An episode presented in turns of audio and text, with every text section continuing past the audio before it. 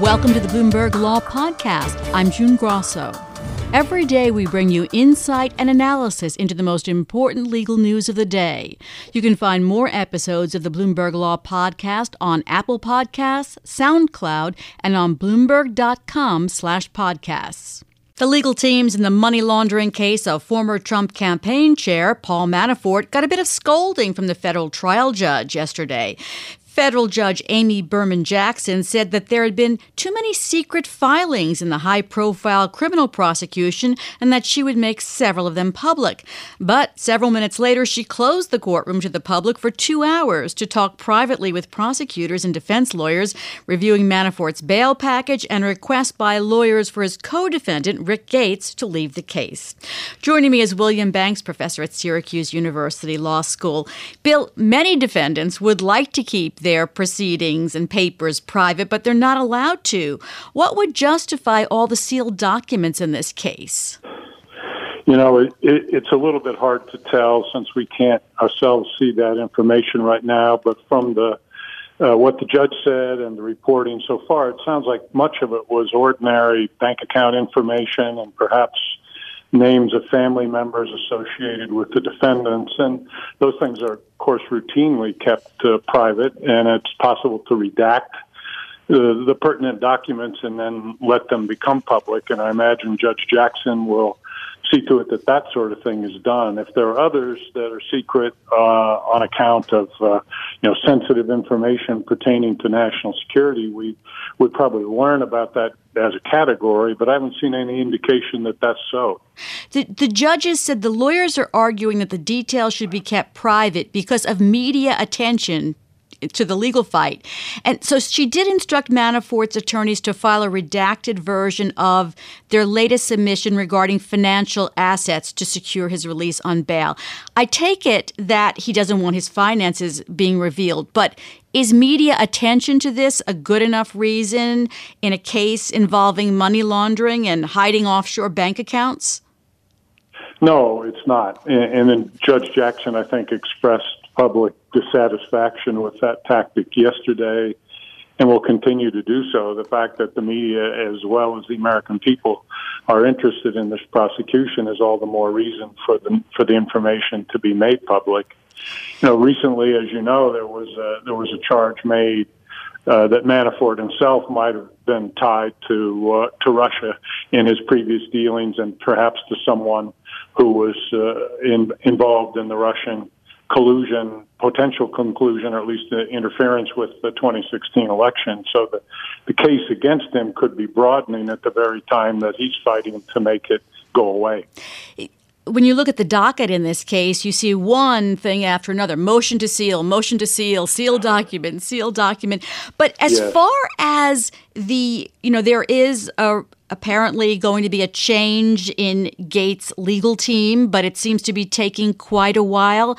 Why would that information be under seal? It, it, would only be under seal until such time as the new appointment is officially made. I, I thought that they were close to doing that yesterday. Uh, you know, to protect the confidentiality of any negotiations that are ongoing between one of the defendants and potential counsel. That's a, a protected uh, uh, conversation or communication. But I'm sure once new counsel is appointed, I think we know who it's going to be. Then that'll be as public as is Manafort's. I want to look at a different topic now in the Mueller investigation, and that is regarding Mueller's request to interview the president.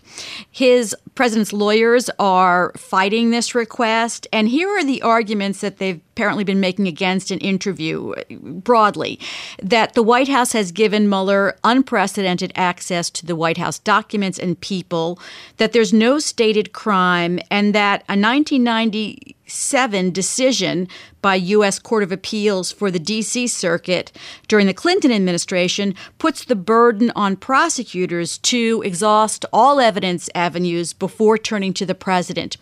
Do any of these strike you as being winning arguments? I don't think so. They're all credible arguments, and indeed, as as we'll recall, uh, President Clinton was subjected to an interview by special counsel. Part of it uh, being done on on uh, video conference.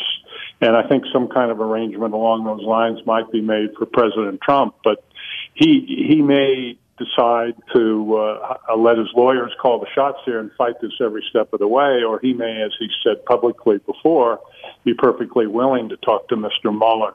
I think if the if if it becomes a legal fight over whether or not he testifies, uh, he may win some delay. But I think ultimately, because the special counsel has every right to learn whether what the president knows and whether anything that he knows might be uh, uh, tied to culpability of anyone in his uh, staff, is certainly uh, a worthwhile pursuit for Mr. Mueller's team. Bill, Bill, one uh, defense that I hear often, and I'd like your take on it, is that since the president has the power to fire the FBI director for any reason, that can't be obstruction of justice. I mean, can you have a legal right to do something and it still is obstruction of justice? Yes, I think clearly so. He does have the right to dismiss uh, the FBI director but he may have on a prior occasion uh, in dealing with Mr. Comey or someone else uh, attempted to influence the direction or outcome of the investigation into Russian election interference. And doing so would be obstruction of justice independent of his authority to deal with his personnel. So, in, in about uh, 30 seconds here, Mueller has enforced the issue with a subpoena, but that could change. Will this case end up at the Supreme Court if there is a subpoena and a fight? It's theoretically possible. Uh, I think all, all parties would like to avoid that. I think Mueller's team will do everything they can to reach a negotiated agreement with the White House concerning the president's testimony and many other things that are likely to come up along the way. You know, there are a lot of steps to this investigation. There certainly are. Hard to keep up with it sometimes. Thanks so much, Bill. That's William Banks, a professor at Syracuse University Law School. Coming up on Bloomberg Politics, Policy, Power, and Law, Steve Bannon meets with White House lawmakers with White House lawmakers as he fights efforts to participate in the Russia probe. This is Bloomberg.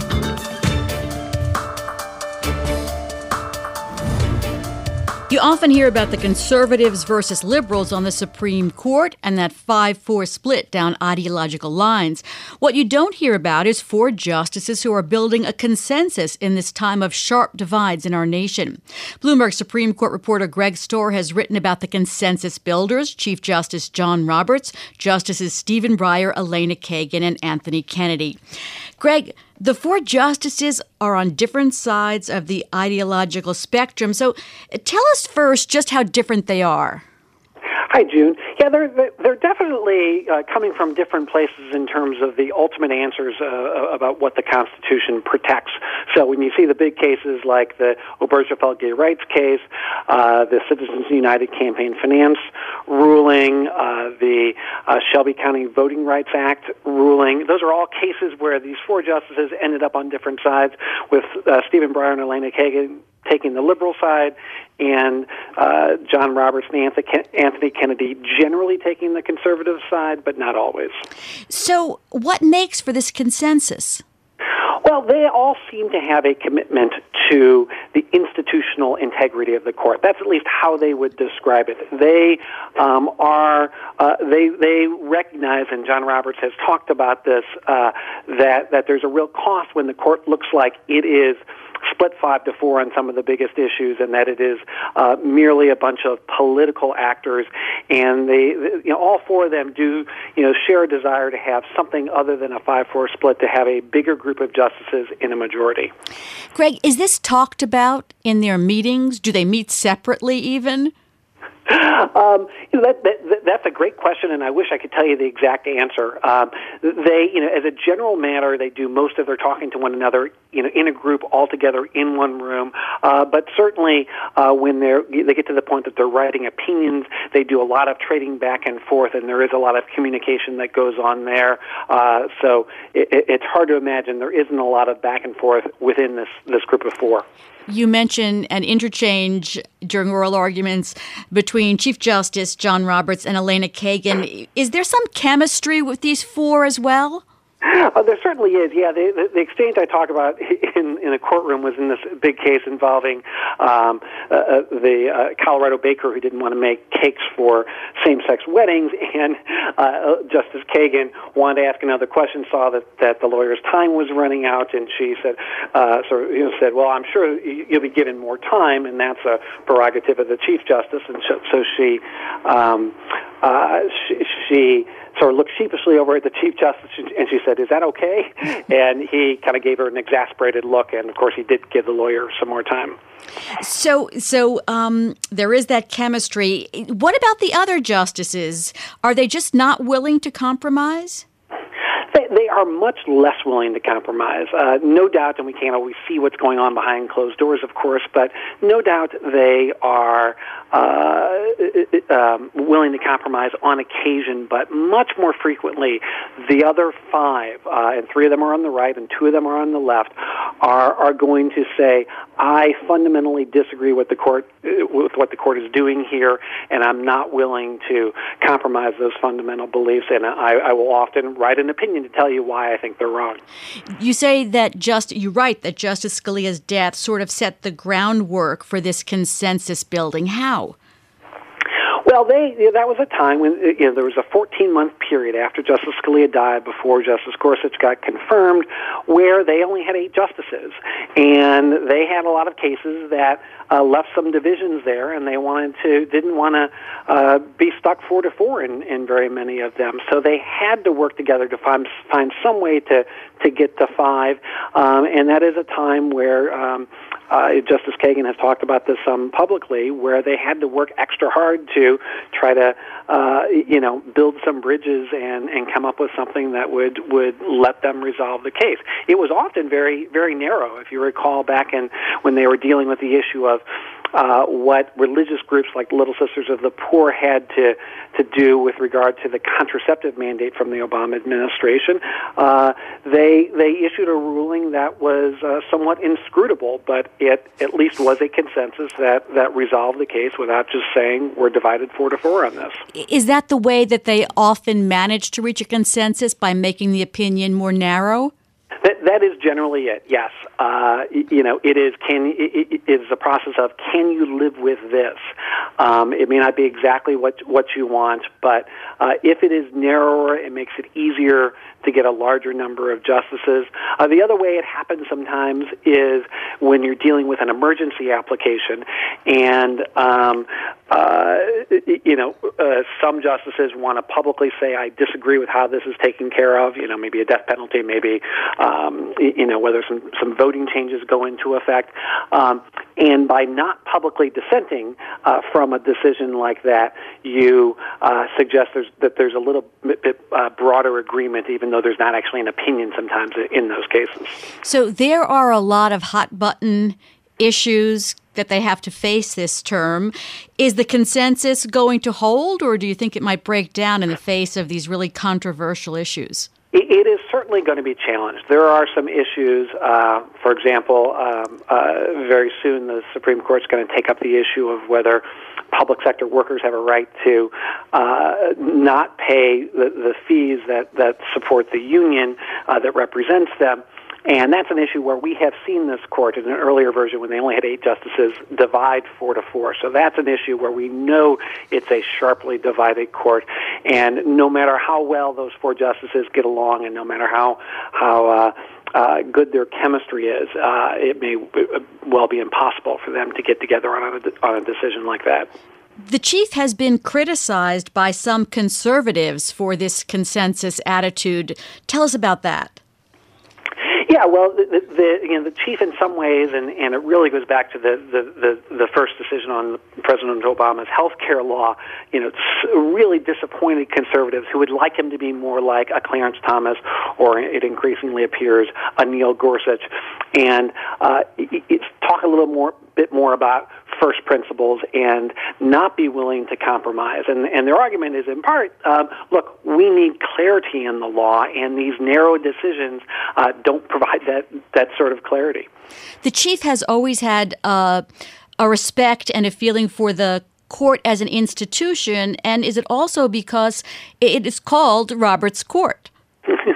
Well, I, I think it'd be, be, a great thought experiment uh, or a great parallel universe to see what the world would be like, if, what John Roberts would be like if he weren't the Chief Justice. Uh, there's no question that he feels a certain responsibility to look out for the institutional interests of the, the court as he sees sees them.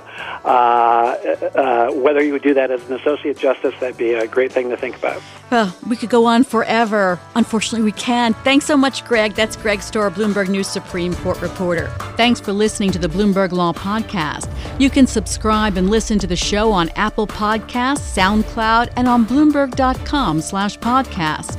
I'm June Grasso. This is Bloomberg.